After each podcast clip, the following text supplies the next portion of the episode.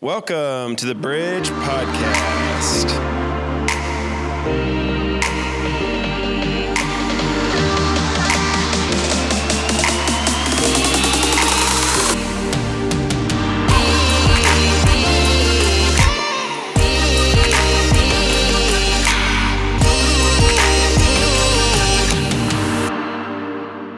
I think I'm gonna sit down here.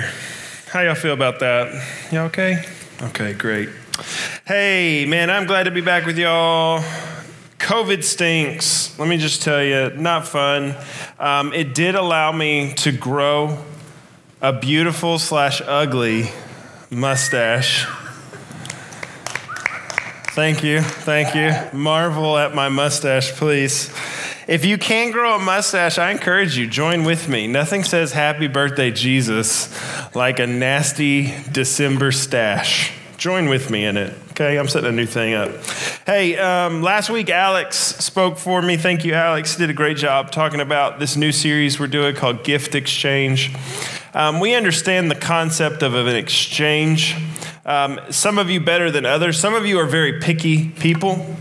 And so when you get a present, um, you don't like it, you take it back. Like it's very hard to shop for you. I'm not that way, um, but every year I have to make an exchange.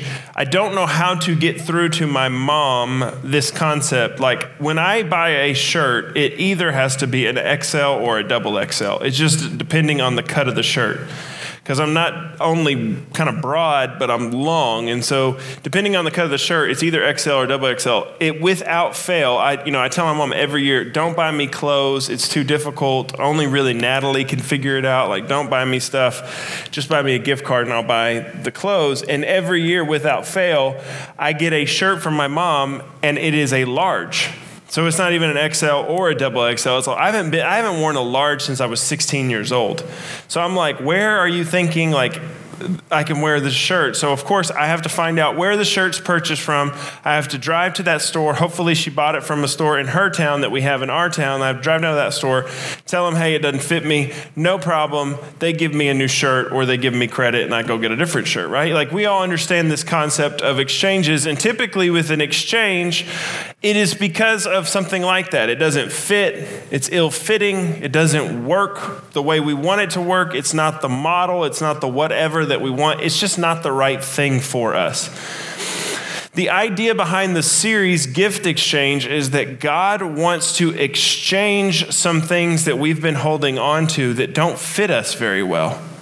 And, in Christmas, he shows us, I want to give you something for what you're holding on to because a lot of us, this should be on the screen, a lot of us are holding on to things that don't work for us. So last week, Alex talked about hey, when Christ came, what this is is this miraculous exchange of hope for, for despair. I want to give you my hope for despair. And it's a great message for 2020 because this has just been a year where, I mean, even if things start going well for you, eventually something goes wrong. This is just a, you know, crappy, you know, you're not supposed to say that in church, I don't think, but crappy year for everybody. It doesn't matter, you know, your exact circumstances and if they're as bad as the person that you know. I mean, it's just been bad across the board. And so we start getting heavy and we start getting dark and it starts becoming depressing and we get kind of give in to despair. And in the midst of that, what we realize is that despair doesn't really fit us very well. But the beautiful thing about Christmas is that Christ came to say, I will give you hope, eternal hope, hope for the here and now, hope that I'm still with you, I'm walking with you, I'm not leaving or forsaking you. So I want to give you something that fits a little bit better. Today we're in week two, which is talking about I want to give you peace for your turmoil. Now I thought about like what what's the second part of that phrase like peace for what because it's actually kind of hard to find a word that's the opposite of peace. So I thought of the word turmoil. And it kind of is just like a, a, a, broad term, but inside of turmoil, like let's just name some things that might be more applicable to you. I want to give you peace in place of your stress. That would be turmoil. I want to give you peace in place of your anxiety. That would be turmoil. I want to give you peace in place of your worry. I want to give you peace in place of your pain. I want to give you peace in, pay, in place of your problems. I want to give you peace in the midst of the storm. I want to give you peace. Let me exchange. See, the, the truth of the matter is, is that God was never distant from mankind, both Old and New Testament. He understood his creation. And he understood that we're carrying around stress, anxiety, worry, problems, pain. We're carrying around these things that are disrupting our peace. And so he says, Let me give you something that works a little bit better for that. Let me give you peace. And when Jesus came, this was this huge exchange moment where God says to us, I want to give you peace. I want to give you peace. How do I know that's true?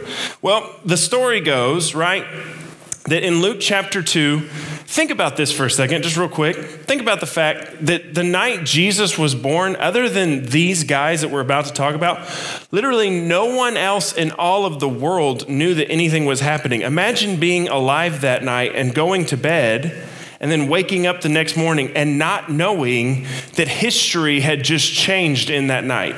That's crazy to think about. It wasn't heralded when he showed up on the scene, except for a few people. There were some shepherds who were out in the fields caring for flocks. Jesus was not born in December, by the way, because you don't care for sheep out in the pasture at that time of year in that area of the world. So we don't know exactly when Jesus was born, but it wasn't December, but all that's another story for another time.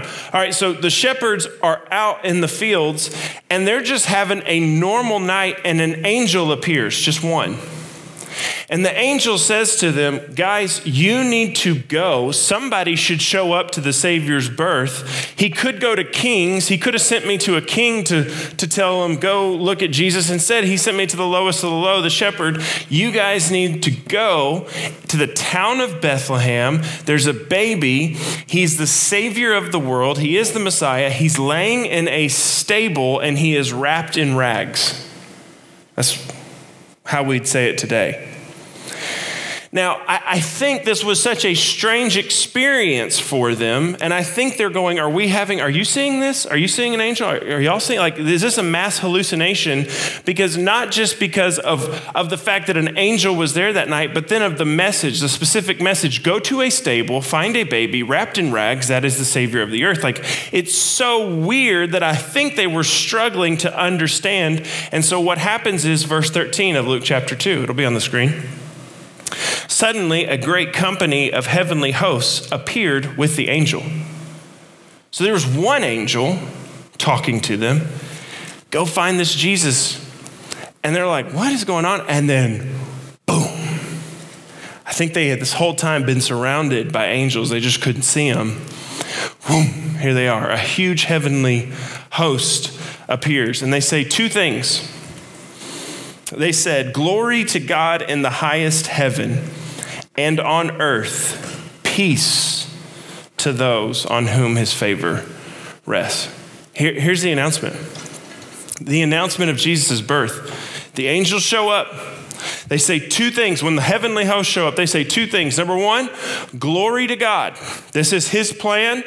Glory to God. Number two, and on earth, peace. It was a declaration of peace. Jesus' arrival was a declaration of peace. This is the exchange. Listen, I know my creation. I know what my creation needs. The arrival is here. Here is peace. It is peace on earth. Here, here's the peace that you need, the peace that you've been looking for because you've been carrying stress, anxiety, worry, despair, all these different things. Here's the peace you need. It's in a manger. Go find him. Peace on earth. But if that is the announcement of Jesus' birth, hey, now, now the world has peace. If that's the announcement, then I think this is a really fair question. By the way, if, if you think this is good for you at all tonight, you should go across the street on Sunday mornings because Bob's doing a four week series on peace. In fact, I didn't know that. And he started talking this past Sunday, and I'm like, oh, you're saying a lot of what I was going to say. So I had to rewrite some things. Okay, but that's cool. So if you want to hear more about peace, then on Sunday mornings, we hope to see you over there. But here's a fair question. If Christ's arrival was supposed to usher in peace on earth, I think this is a fair question. Then where is the peace? Where is it? I started trying to think about what robs us of peace. Because the, the easiest way to figure out what the problem is is to define the problem, right? So, what robs us of peace? I thought of four major categories. Now, you could come up with a bunch of subcategories to this, and that'd be relational problems. Steal our peace. Since the dawn of time, that's been the case. Relational problems steal our peace. Okay? Second would be this war, political problems, war between nations, and then political problems inside of individual nations that kills and robs us of our peace. Third is this plagues and diseases. Hello, 2020. Like, right? Plagues and diseases rob us of our peace. And the fourth is this economic insecurity. Now, you could think of any number of scenarios, but I think they would fall underneath these four headings. One of these areas. This would be the thing that steals your peace. So here's the question If Christ came to bring peace, make a great exchange, peace for our problems, peace for our pain and stress, anxiety, whatever you want to call it, turmoil, if he came to solve the issue, then has he solved the issue? Let's go here. Uh, just leave this list up for a second, if you will. Let's, let's, let's just go to the life of Christ. And then from the life of Christ, let's back up and go 2,000 years to the future to our lives. Did Christ solve these issues in his own life? Like he walked the earth for 33 years, his presence was peace. Did these go away for the 33 years that he walked the earth? Well, let's just think about him Relational problems, he was abandoned and betrayed by everyone that loved him. His mother thought he was crazy. She sent his brothers and sisters to essentially send him to an insane asylum.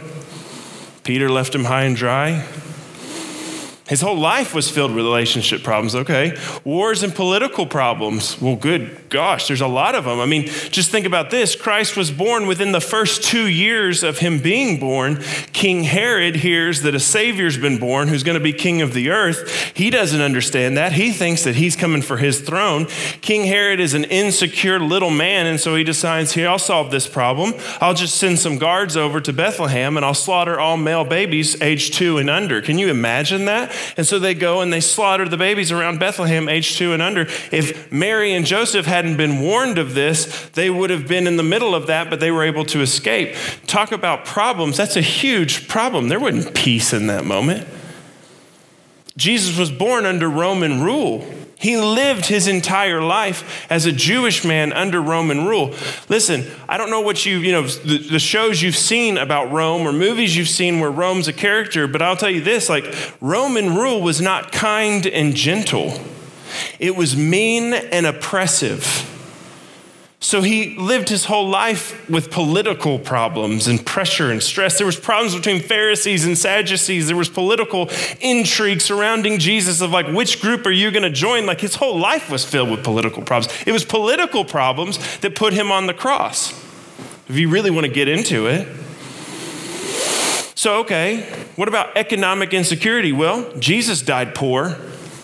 So did every other disciple that followed him, penniless. The vast majority of his followers were incredibly impoverished, impoverished the way we couldn't even possibly understand. So, in his own 33 years, when he is announced, it said peace on earth, but the major things that bring us peace were not solved in his 33 years. I think that's fair. So let's back to 2000, 2000 years and 2020, and here we are. Are those solved? Relational problems. I talk to y'all. Listen, 80% of the, if you come to me for counseling or can I, you know, can, can I unload some things on you? And I'm always happy to have that opportunity. Like, this is like a, a percentage of my job, but this is not my job. My job is in my office and meeting with you at coffee shops and stuff like that. So if you want to do that, I want to do that. And so 80% though, 80% usually of y'all's problems that you lay on me are something to do with a relationship issue boyfriend, girlfriend, mom, dad, brother, sister, friends.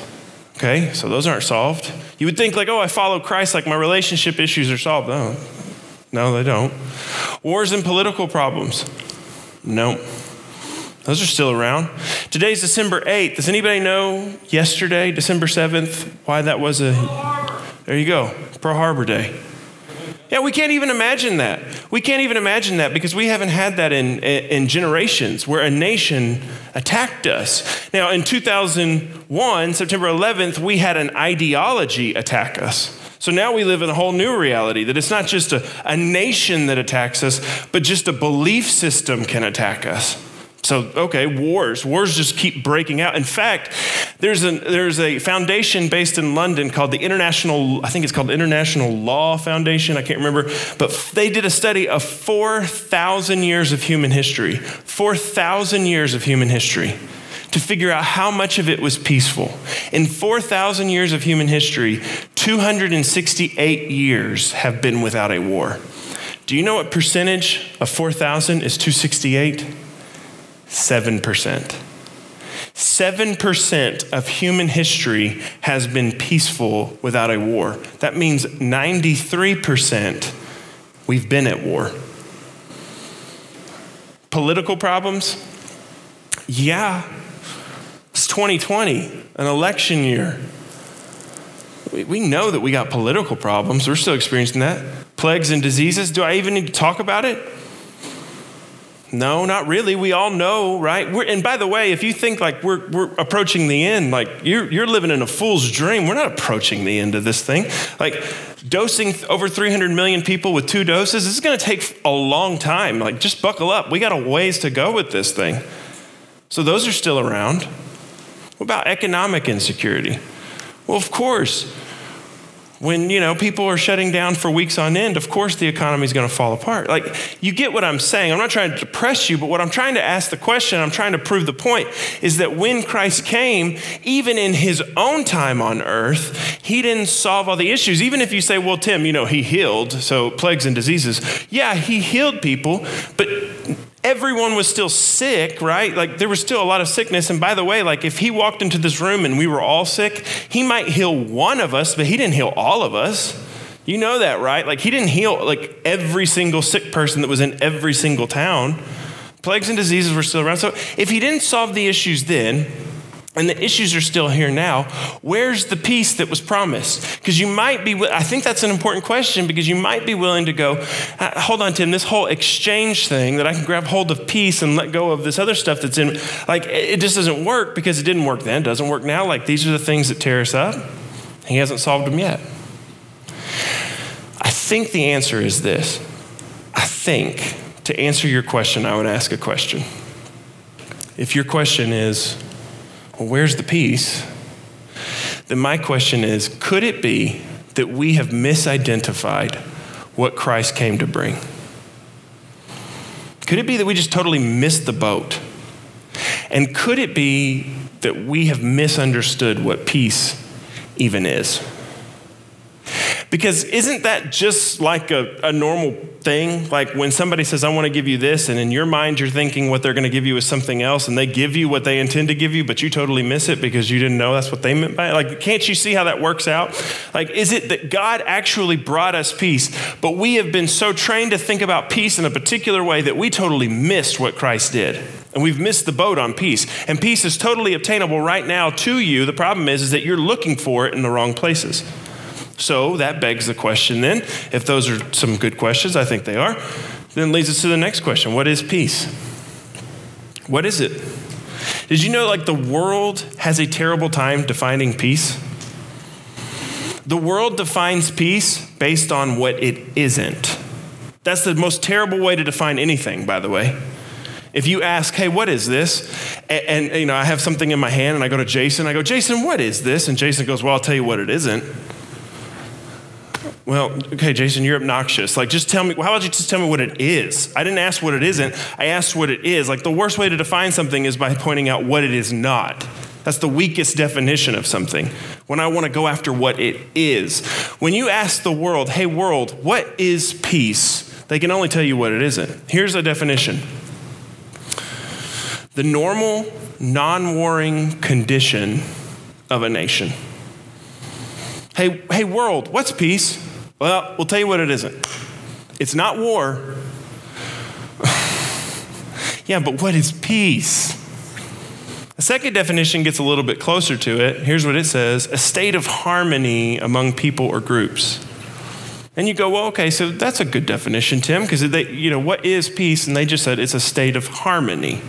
Right, but let me, I mean, I don't want to split hairs, but isn't harmony just the absence of problems? Again, they're saying it's, it's the absence of turmoil, it's the absence of problems. And that really is, that's the Tim Starry definition of the world's definition, right? Let me paraphrase the world's definition. Hey, what is peace? World's definition, here it is peace is the absence of problems. That's what they would say to you. That's what you should pursue. Hear me on that. The world would say peace is the absence of problems, so go pursue that. Let me tell you, that is a terrible definition, and that will never work if you go and try to live life and achieve the absence of problems, it will never work. You'll never experience peace. Peace will always be elusive to you because you're chasing after an existence that does not actually exist. I can prove it with two things. The first is weaker than the second. First, how do I know that the absence of problems is not an actual state of being? weaker argument. My own experience tells me that's not an actual state of being. I've lived 35 years. I have never had a problem free day. And even if I have had a problem free day, I can guarantee you I've never had a problem free week, let alone month or year. And I don't care how old you are 23, 22, 18, whatever you are, you haven't had. Your own experience tells you you haven't had a problem free month, week, day. You haven't had one of those. That's what you're going to chase after? Something you've never experienced before? Something that you've never seen anyone else experience before? Problem free? I used to think that my biggest problem in life was a drinking problem. Now, I will tell you, my drinking problem got solved. But in its place, what I have noticed is now that that problem is out of my way, I now see clearly that I have a lot of other problems that still need to be fixed. I used to think for a while that my biggest problem was that I was underemployed. And then I got employed at a higher level, and then I eventually got employed at a higher level. And I will tell you this my underemployment problem got solved, but I will tell you there's the you know, song More Money, More Problems, right? A higher employment, just the trade off is some issues get solved, but new problems get created. I've yet to experience problem free. But that's the world's definition of peace absence of problems. That's the first proof that I know that's not true. My own experience, your experience, the experience of the world. The second reason I know that that definition can't be true, the absence of problems, that's what peace is, it can't be true, is because Jesus said it. This is stronger than my own experience, by the way.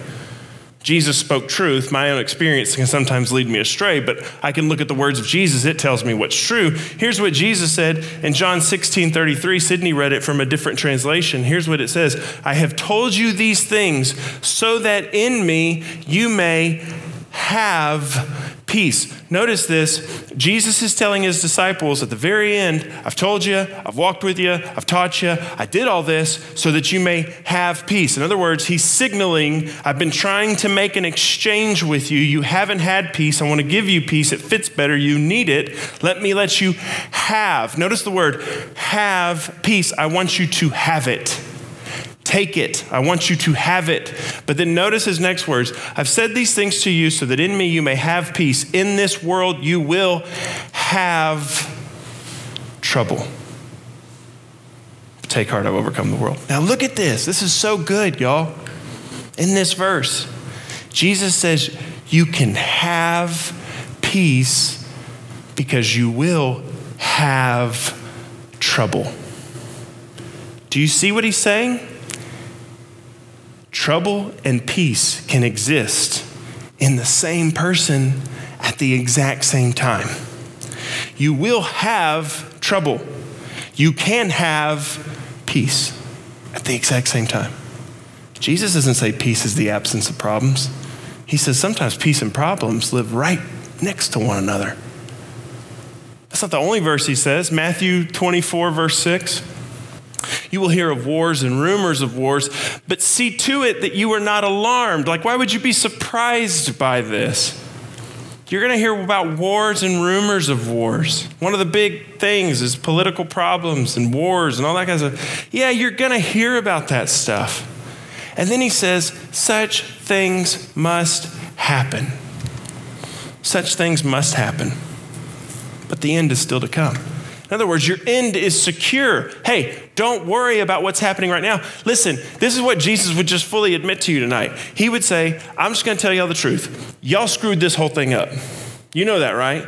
Y'all sinned. Y'all have created a nightmarish hellscape of an existence. So, as you navigate through that, you're going to hear of bad stuff happening. Don't be alarmed. Such things must happen. The end is still to come. Your end is secure. Don't worry about it.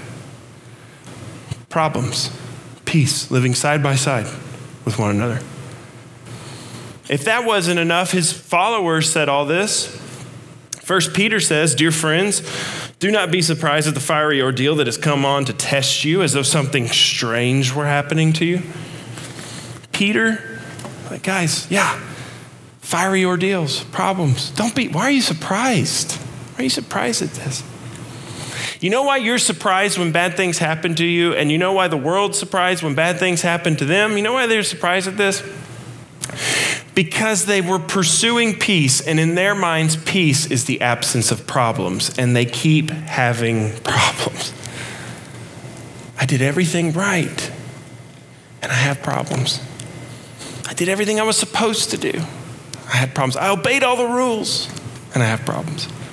It's because you're chasing a definition that can't ever exist. Because Jesus said it can't exist, and your own experience proves it. But you're not totally to blame, and neither am I, because I still chase after the mirage. The mirage of, I just want a life free of problems. I still chase after that like it exists. You know why you and I still chase after it? Number one, because we have our ear bent a little towards the world. But number two, there's a whole group of preachers that will tell you that. And you might have grown up on a steady diet of this junk. There's stuff called health and wealth gospels. Another way to say that is prosperity gospels. There are preachers, and some of them are incredibly famous, and they're on book bookshelves across the way uh, at Mardel. You can find their books and buy them thinking you're filling your mind with good stuff. You're filling your mind with total junk.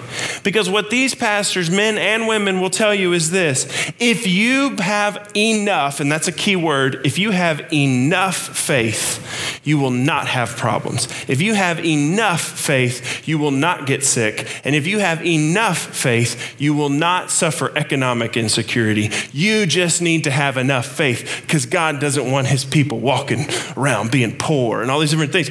God doesn't want his people sick. So if you have enough faith, and I've had friends buy into that junk. And here's what ends up happening.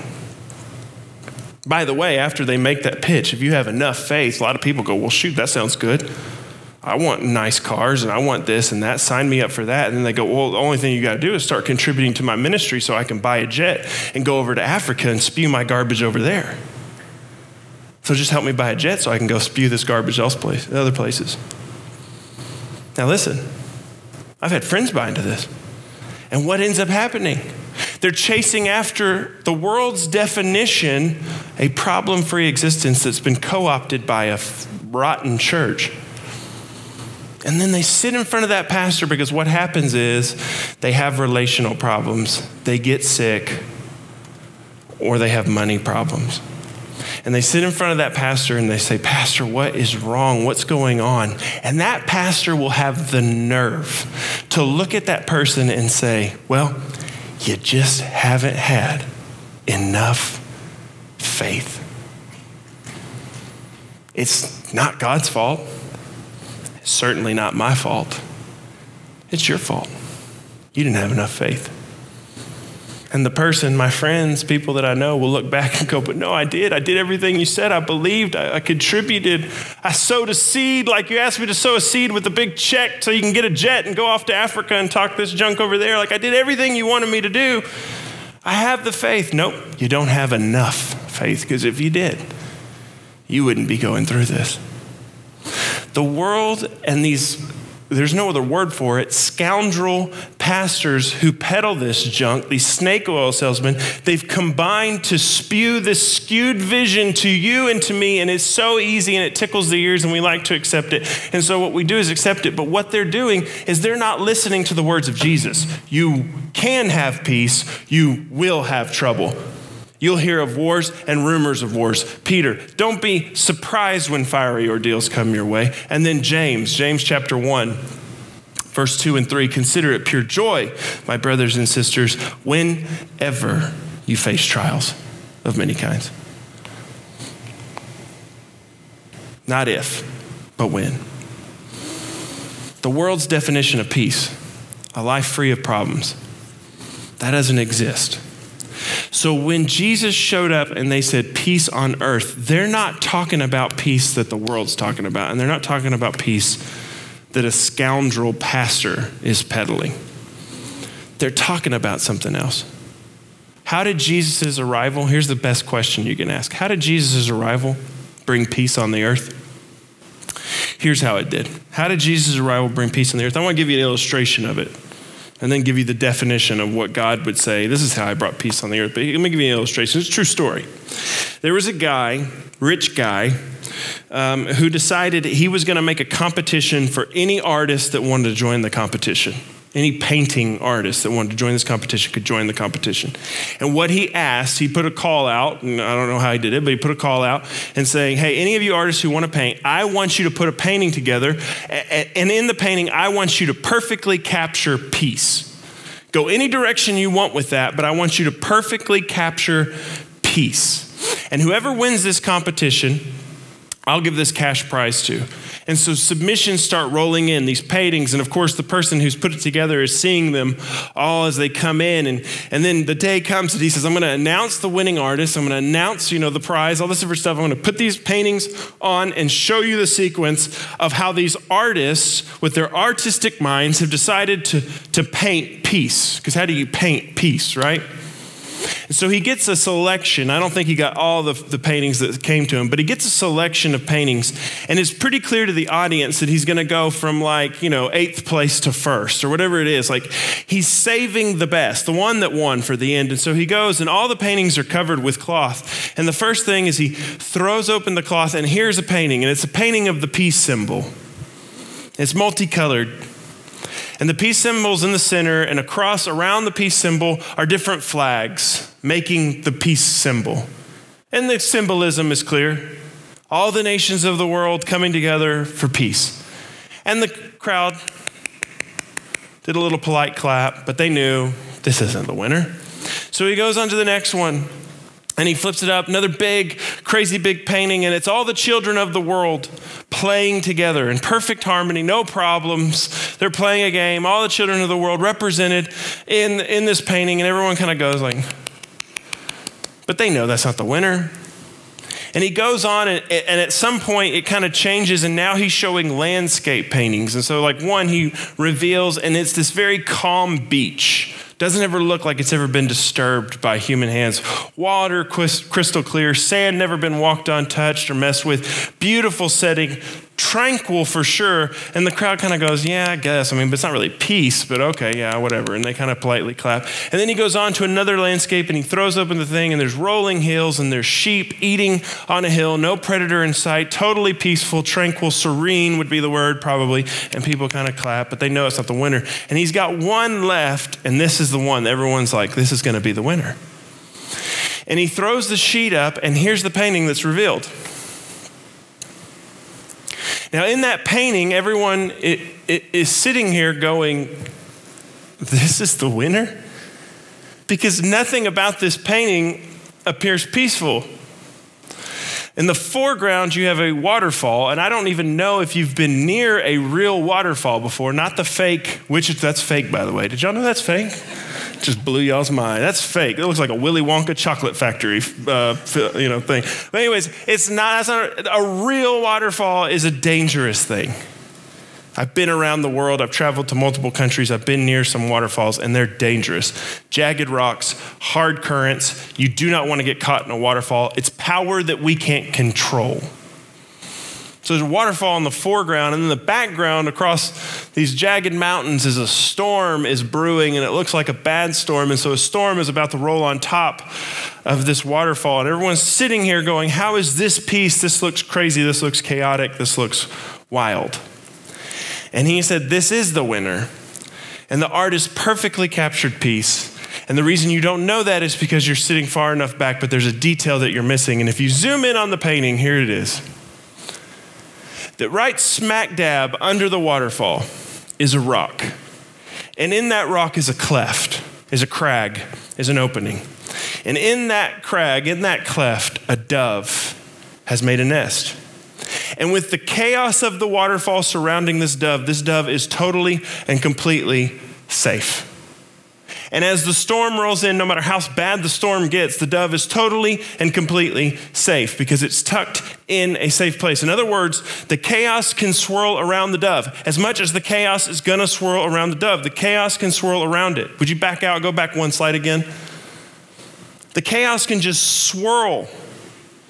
But that dove, now that you know it's there, you can see it, that dove is totally safe. The, the world's definition of peace is simply this a life free of problems. But God's definition, you might have to skip a couple slides to get to where I'm at, but this will be on the screen. God's definition of peace is not a life free of problems. God's definition of peace is peace in the presence of God.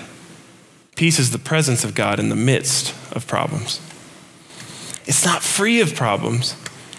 It's like a dove tucked away in the midst of the problems. You have the presence of God. You hear his voice. You know his presence is with you. You see his hand of provision.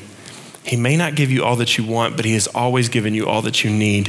And at the end of every day, you know, God walked with me through the midst of that. And in the midst of the storm, as problems are raging, you have peace. It's not the absence of problem, it's the presence of God in the midst of problems. And Paul knew this. Because look at what Paul says, and I'm about to end, but look at what Paul says in Romans chapter 5, verse 1. Therefore, since we have been justified through faith, that means made right. Justified means made right. Since we have been made right through our faith, we have peace with God through our Lord Jesus Christ. Did you know this? That your biggest problem is not external. Like we think wars, political problems, all these, are that's the biggest problem in our life finals. That's the biggest problem. Your biggest problem is never external. Your biggest problem is an internal. It's an internal problem. Did you know if God solved all of the external problems of the world right now wars, plague, disease, economic insecurity if He solved all of the external problems, did you know what we would do?